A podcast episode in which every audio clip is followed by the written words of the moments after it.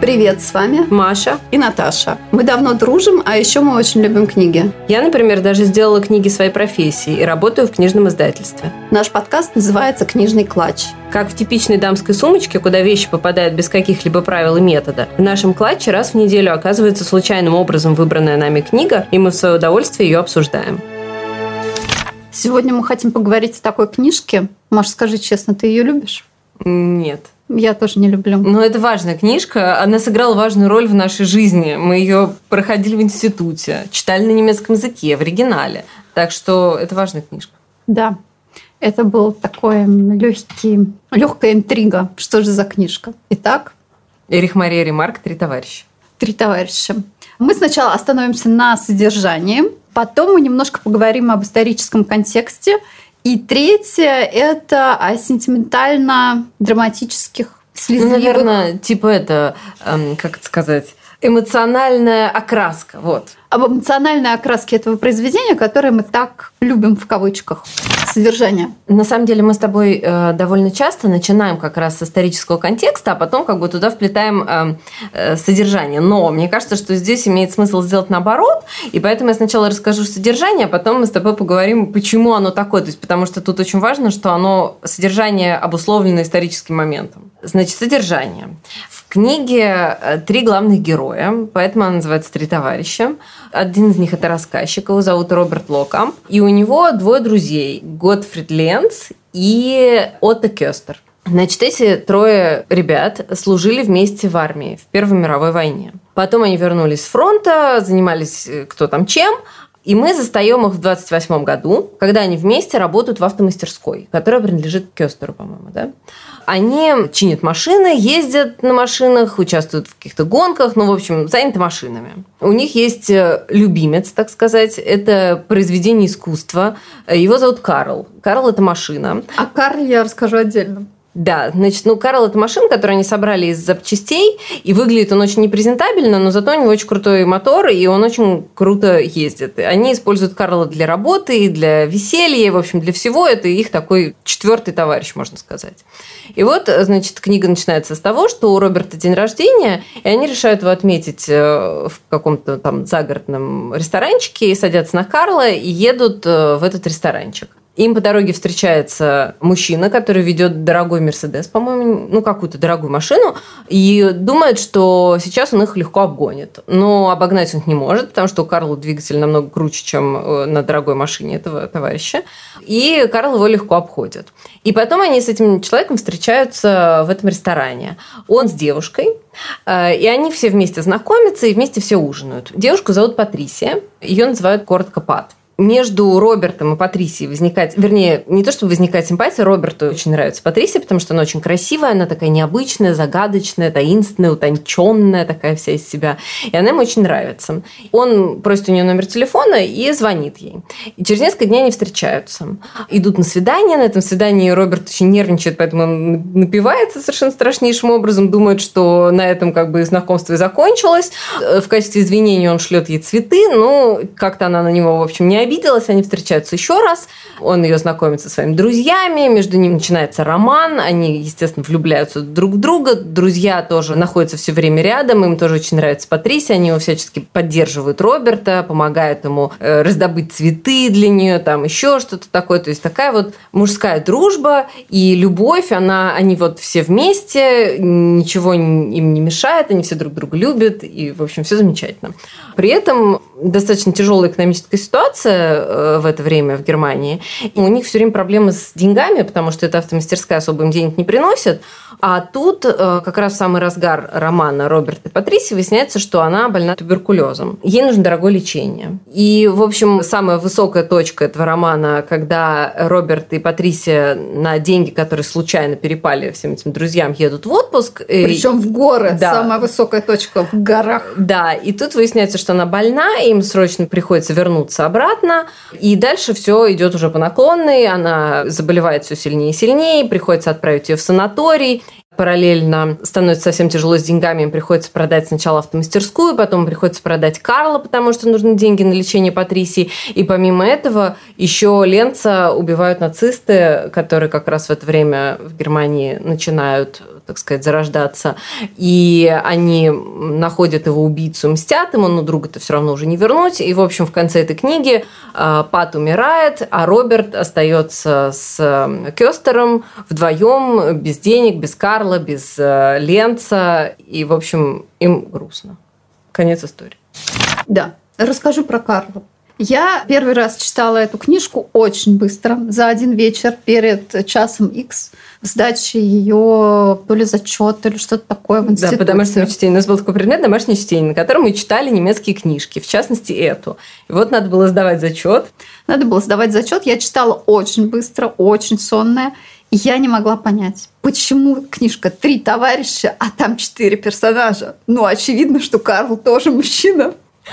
Но по какой-то причине непонятных, слава богу, я пришла на занятия, уже надо было бы пересказывать, но вдруг мне поставили автоматом. О, так тебе сильно повезло. Да. Ты отличница, между прочим, была, да? По да. немецкому у тебя все было прекрасно. Я думаю, представляешь, как ты шокировала бы наших преподавательниц, когда ты заявила бы, что Карл – это четвертый друг. Это как три мушкетера практически.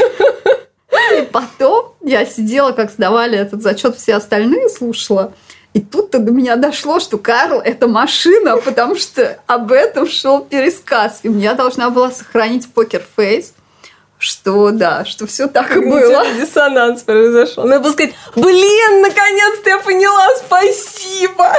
Боюсь, мне бы зачет ликвидировали. Автомат бы отменили. Так что, да, поэтому, может быть, и этим еще связаны негативные эмоции.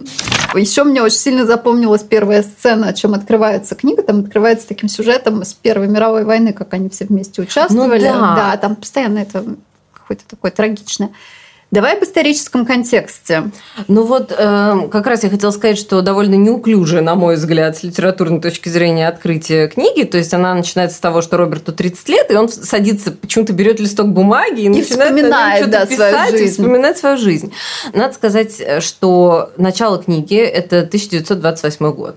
Закончилась Первая мировая война, в которой они все участвовали. Но она уже давно закончилась. Да, она закончилась давно, но тут надо сказать, что в нашем менталитете менталитете, в российском, Первая мировая война не занимает такое место, как она занимает в европейском менталитете. Мне кажется, Потому что, что сейчас она не... Сейчас пытаются ей вернуть это место, но на Совет... том основании, что там очень много людей погибло. Да, но, но на самом деле в, все равно в памяти ну, уже сейчас не осталось людей, да, которые бы конечно. не участвовали. Нет, ну просто для Франции, Англии, Германии это прям очень важное историческое событие. Они постоянно вспоминают. Там есть э, все время ну, дни, вот памяти. это день памяти, там э, постоянно тоже вечный огонь там на этих могилах и так далее. То есть для Европы, в европейском сознании это очень важное событие. У нас это было совершенно по-другому, потому что, во-первых, это была другая страна, которая начала эту войну, это же войну начал Николай II.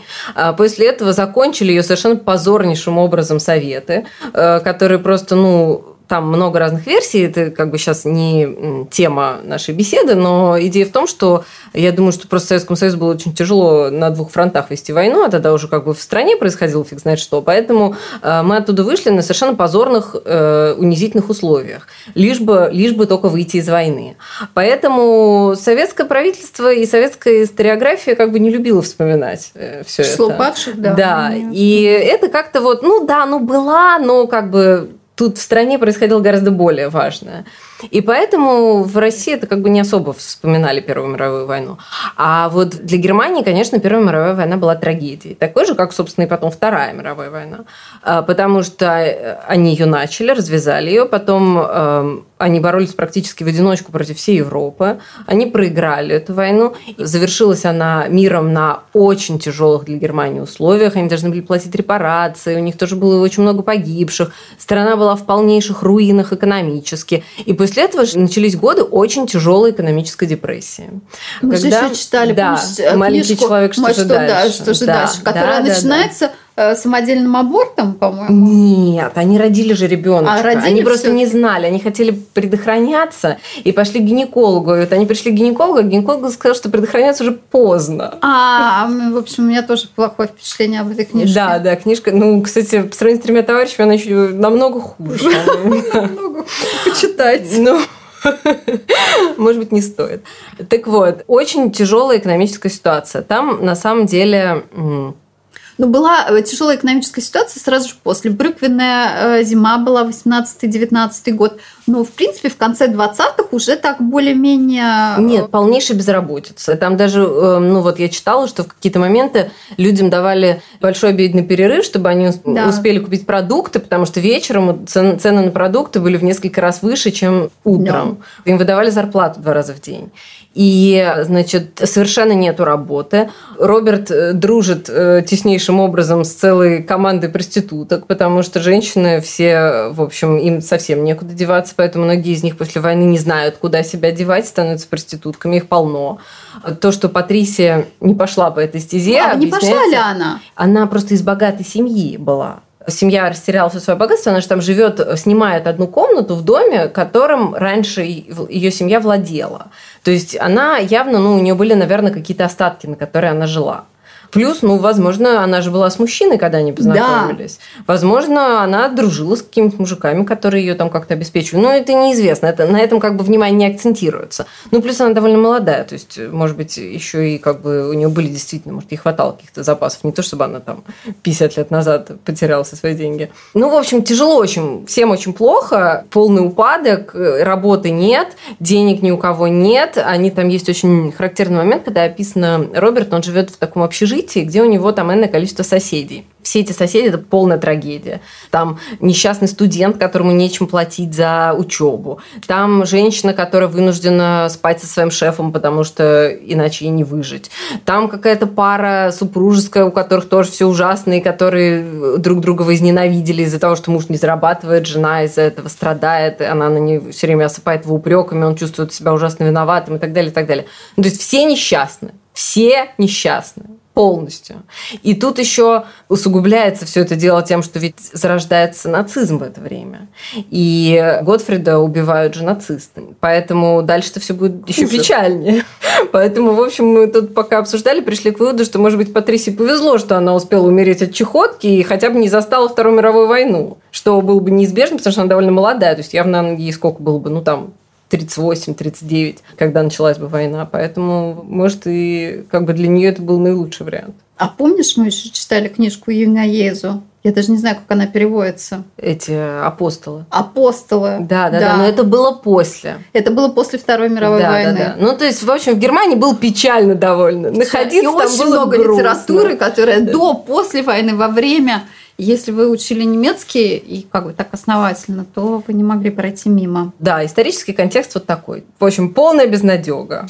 И на этом фоне очень сентиментальная книжка, и там эти розовые сопли размазаны по каждой да, странице да, да, жирным да, да. слоем невыносимо. Ну, Я то есть, нет, он как бы, с одной стороны, пытается немножко ее сдобрить таким типа юмором, когда, например, там Роберт идет по улице, встречает какого-то мужчину, они сталкиваются как-то, и между ними начинается очень смешная словесная перепалка, в ходе которой Роберт называет его безработным мойщиком трупов, а тот э, говорит, что какая классная вообще тема, я возьму на вооружение это словосочетание, и дальше они расстаются друзьями на этом основании. Ну и или там, когда это его эм, квартирная хозяйка что-то там ему такое говорит, на что он отвечает, пойди повесься, чертова метелка. В общем, то есть как бы есть некий юмор, то есть он, это э, ремарк в начале книги начинается с того, что ремарк пытается как-то нас немножко рассмешить. Там некоторые моменты действительно смешно. Ну, естественно, чем дальше, тем как бы все умирают и грустно. Да, вот да, скажи да, мне, да. почему ты думаешь, что кому-то эта книжка нравится? Кто ее читает с удовольствием? Я постоянно встречаю людей, которые говорят, я в восторге от ремарка.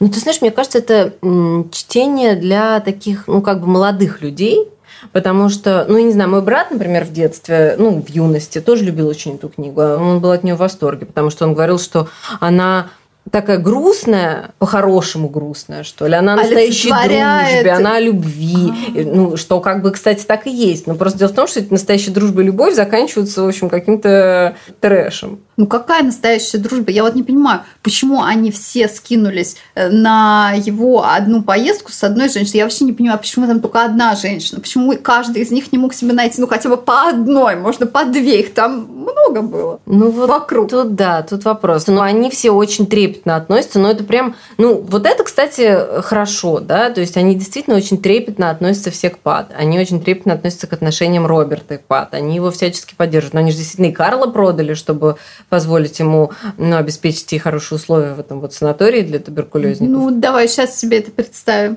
Что, кто-нибудь э, продал свою машину ради... Не, ну, конечно. А что, конечно, не дай бог кто-то заболеет. Конечно, как, ну, как бы те, Ну, кто... твои друзья по-настоящему, прямо? да. Я- Нет, насчет Ну, друзей, друзей конечно, я я не знаю, но ремарка это показывает с той целью, чтобы мы понимали, что даже в самых тяжелых условиях, несчастных, и э, когда вокруг э, творится трындец. Я все время пытаюсь избежать слова на букву «П», но как-то вот в этой книге ну как-то просится на язык. Так вот, э, несмотря на то, что вокруг полнейшее «Ж», э, люди продолжают дружить и любить. Вот. Дружба сохраняется, и ради этого эту книжку читают. Да, ради этого, да. Что что-то дружба и любовь вечны. Дружба и любовь вечна. Ну, я как бы, честно говоря, я вот мне кажется, что эта книга, она как бы действительно для юных людей, которые еще, э, ну, скажем так, которые могут вдохновиться этим и подумать, что да, действительно, вот нужны вот такие друзья, которые ради тебя готовы будут на все. Нужна вот такая любовь, ради которой ты готов тоже будешь на все. А уже когда ты становишься старым и циничным, как мы с тобой, то ты думаешь, come on. Ну подожди, вот если как примеры, когда ради любви ты готов на все, например, нынешний президент Германии Штайнмайер отдал одну из своих почек своей жене. Ну, молодец. Видишь, как круто. То Я есть, не в принципе, такая любовь существует. Да, Ну. он стал донором, да. Ну, Потому что круто. она подходила, иначе бы она умерла. Но мне кажется, что это есть и до сих пор вот такая Нет, ну любовь. слушай, как бы вообще-то очевидно, что если у твоего близкого человека, там, если бы у кого-то из моих близких людей тоже, там, допустим, я могла бы стать донором, конечно, я бы стала. Ну, а что тут думать-то? Да. Но тут даже не в этом дело. Тут просто вот именно трепетное отношение между ними, трепетные отношения между ними всеми, и не только вот эти вот три человека и Пат. Ведь э, на самом деле, когда убили Готфрида, э, как бы за его смерть э, мстят не только, пытаются отомстить не только вот эти двое, да, Роберт и, и Отто, а, но еще и все остальные их друзья, их фронтовые товарищи, которых вокруг них много, и в итоге-то убивает этого нациста не кто-то из этих вот двоих, а другой их друг, другой их фронтовой товарищ. Тут еще такой момент, что люди, которые воевали вместе, видимо, между ними возникают какие-то вот такие братские узы, которые они поддерживают потом долго после этого. В Германии там все вместе воевали. Ну да. Относительно в тот момент Первая мировая война, как я понимаю, участвующих. А что ты думаешь, с ними дальше будет? Ну, будет какой-то экономический подъем, мы это знаем. Нет, ну это да. Я имею в виду, ты думаешь, они будут участвовать во Второй мировой войне? Вроде как должны еще по возрасту. Да, по идее, да. Но это вообще очень печально. То есть это на самом деле люди, которые... Представьте людей, которые дальше от нацизма, вообще сложно. Мне вообще кажется, что те, кто пережил Первую мировую войну э, и вынуждены были, ну, в молодом возрасте, они же, им было сколько там? 16. Им было, и Роберту 16. было 16, когда он пошел на фронт. Ну, соответственно, когда война закончилась, ему и 20 еще не было. И потом, соответственно, скорее всего, его призовут и на Вторую войну тоже. Так вот, мне кажется, что те, кто действительно воевал, кто вырос вот в этих траншеях э, Первой мировой войны, мне кажется, они просто не могут быть нацистами. Нацистами... Ну, по сути, стал- они были. Нет, но мне кажется, т- нацистами стало новое поколение. Молодые люди, которые выросли в этой экономической депрессии и думали о том, что вот Гитлер, который пришел, вот он-то сделает их страну э, снова великой и принесет с собой процветание и так далее. Вот они были убежденными нацистами. Возможно, но я не уверена, потому что там разница-то не такая большая у них тогда в возрасте была. Ну, в принципе, да. То есть это те, кто могли ходить. Ну, Хотя, в принципе, сам-то Гитлер участвовал в Первой мировой войне. Да, плюс-минус одни и те же люди, у которых а, поменялась точка зрения на жизнь. Ну, Ремарк, по крайней мере, точно показывает, что нацисты – это не они. Вот не эти люди, которые, вот, которых он описывает в своей книге, это не они. Но мы знаем уже постфактум в Германии, что многие, кто говорили, что они-то не нацисты, выяснялось, что они ими ну, были. Это да, да, там, конечно. Ну, естественно, все стремились откреститься, это понятно. У нас тоже, я думаю, если спросить так это на скидку, кто в системе ГУЛАГа работал, тоже, я думаю, что мало найдется добровольцев, которые готовы будут в этом признаться. Ну, они уже почти... У нас, может, еще кто-то в живых есть, но сейчас уже в Германии все. Наверное, в живых никого нету. Кто в системе нацизма работал. Все умерли. Ты читал что-нибудь другое, Ремарка? Ты знаешь, я не очень много читала Ремарка, я еще читала Триумфальную арку, и я читала на Западном фронте без перемен, но это было очень давно, я, если честно, не очень помню. И, насколько я понимаю, его книги, они вот делятся на две части. Это либо про войну, чисто вот про траншеи, про то, как внутренности выпадают из, из э, Солдат. Да, из солдат. Либо второй вариант, это вот про то, как вот э, война как бы прошла, наступил мир, и все еще хуже, и все умерли. В принципе, по содержанию на трех товарищей особо ничем не отличается, и там все бухают кальвадос. Ну вот, либо это на Западном фронте без перемен, и еще парочка, кажется, у него было подобных. Трагизм, трагизм. Я больше, кроме как три товарища, ничего не осилила. И мне кажется, что в этой жизни я не буду читать ремарка. Ну нет, нет, я тоже нет. Мне кажется, это такая литература, с которой как бы вырастаешь потихонечку. То есть вот уже это, ну это все-таки не для, это все-таки реально для молодых людей, не для зрелых. Ну тут надо еще сказать, что ведь этим ребятам, ну вот Роберту 30 на тот момент, когда начинается книга. А Кёстер и Ленс немножко старше, но им типа 32 или 33. То есть они нас младше. И мне Ты кажется... выдаешь нас возраст, ну ладно. Но они реально, несмотря на то, что они прошли войну, и у них, конечно, совершенно другой жизненный опыт, чем у нас, но они для нас в принципе, уже молодые люди. Такие. Боринг, боринг став. Поэтому мне кажется, что про них интересно читать тем, кто их младше. Ну, когда тебе там 18, там 17. Мы в таком возрасте в институте-то и читали, да, мне уже да, тогда да. не понравилось. Ну, тебе ничем не угодишь. Ну, в общем, я считаю, что все же, если вы молоды и прекрасны, то стоит э, прочитать хотя бы один роман Ремарка. Но если говорить прямо вот о немецком языке, то немецкий язык Ремарка не произвел на меня впечатления. Не, мне кажется, у него хороший язык. Ну, во всяком случае, он такой живой и разговорный. Несмотря на то, что давно, ну как относительно давно написано, но он такой современный, хороший язык. Ну ладно, зачет сдали, слава богу. Нам задавали вопрос, мне кажется, он тут прям в тему. Вот сейчас мы поговорили о книжке, которая нам не понравилась, и мы даже не можем рекомендовать ее к прочтению. Нет, нет, на самом деле я все равно считаю, что если вы молоды, то читайте Ремарка, конечно. Вообще-то это, ну, как бы, несмотря на то, что она мне не нравится, я считаю, что это все-таки довольно полезно с моральной точки зрения, прочитать про дружбу и любовь. Так вот, нам задали вопрос, зачем мы вещаем какова наша цель, как мы хотим повлиять на других, цель нашего подкаста какая. Ну, цель какая? Мне кажется, мы с тобой просто болтаем о тех книгах, которые произвели на нас определенное впечатление, Положительный или отрицательный? Да, он обязательно, он сыграл как бы свою роль. В становлении. В становлении, по крайней мере, немецкой разговорной речи. И получение диплома. Да, и получение диплома о высшем образовании. А, вообще-то немецкая литература, она гораздо менее распространена, чем англоязычная. И то, что тот факт, что Это мы с тобой... Это не случайно. Ну, окей. Still, мы с тобой все-таки как носители первого немецкого языка, мы должны, как бы, мне кажется, популяризировать немецкую литературу, насколько это возможно, даже несмотря на то, что мы от нее не в восторге. Это точно, мы не в восторге. Так, ну ты уходишь от вопроса. Так вот, ты знаешь, тут как вот сериалы, да, можно обсуждать бесконечно, и книги можно обсуждать бесконечно.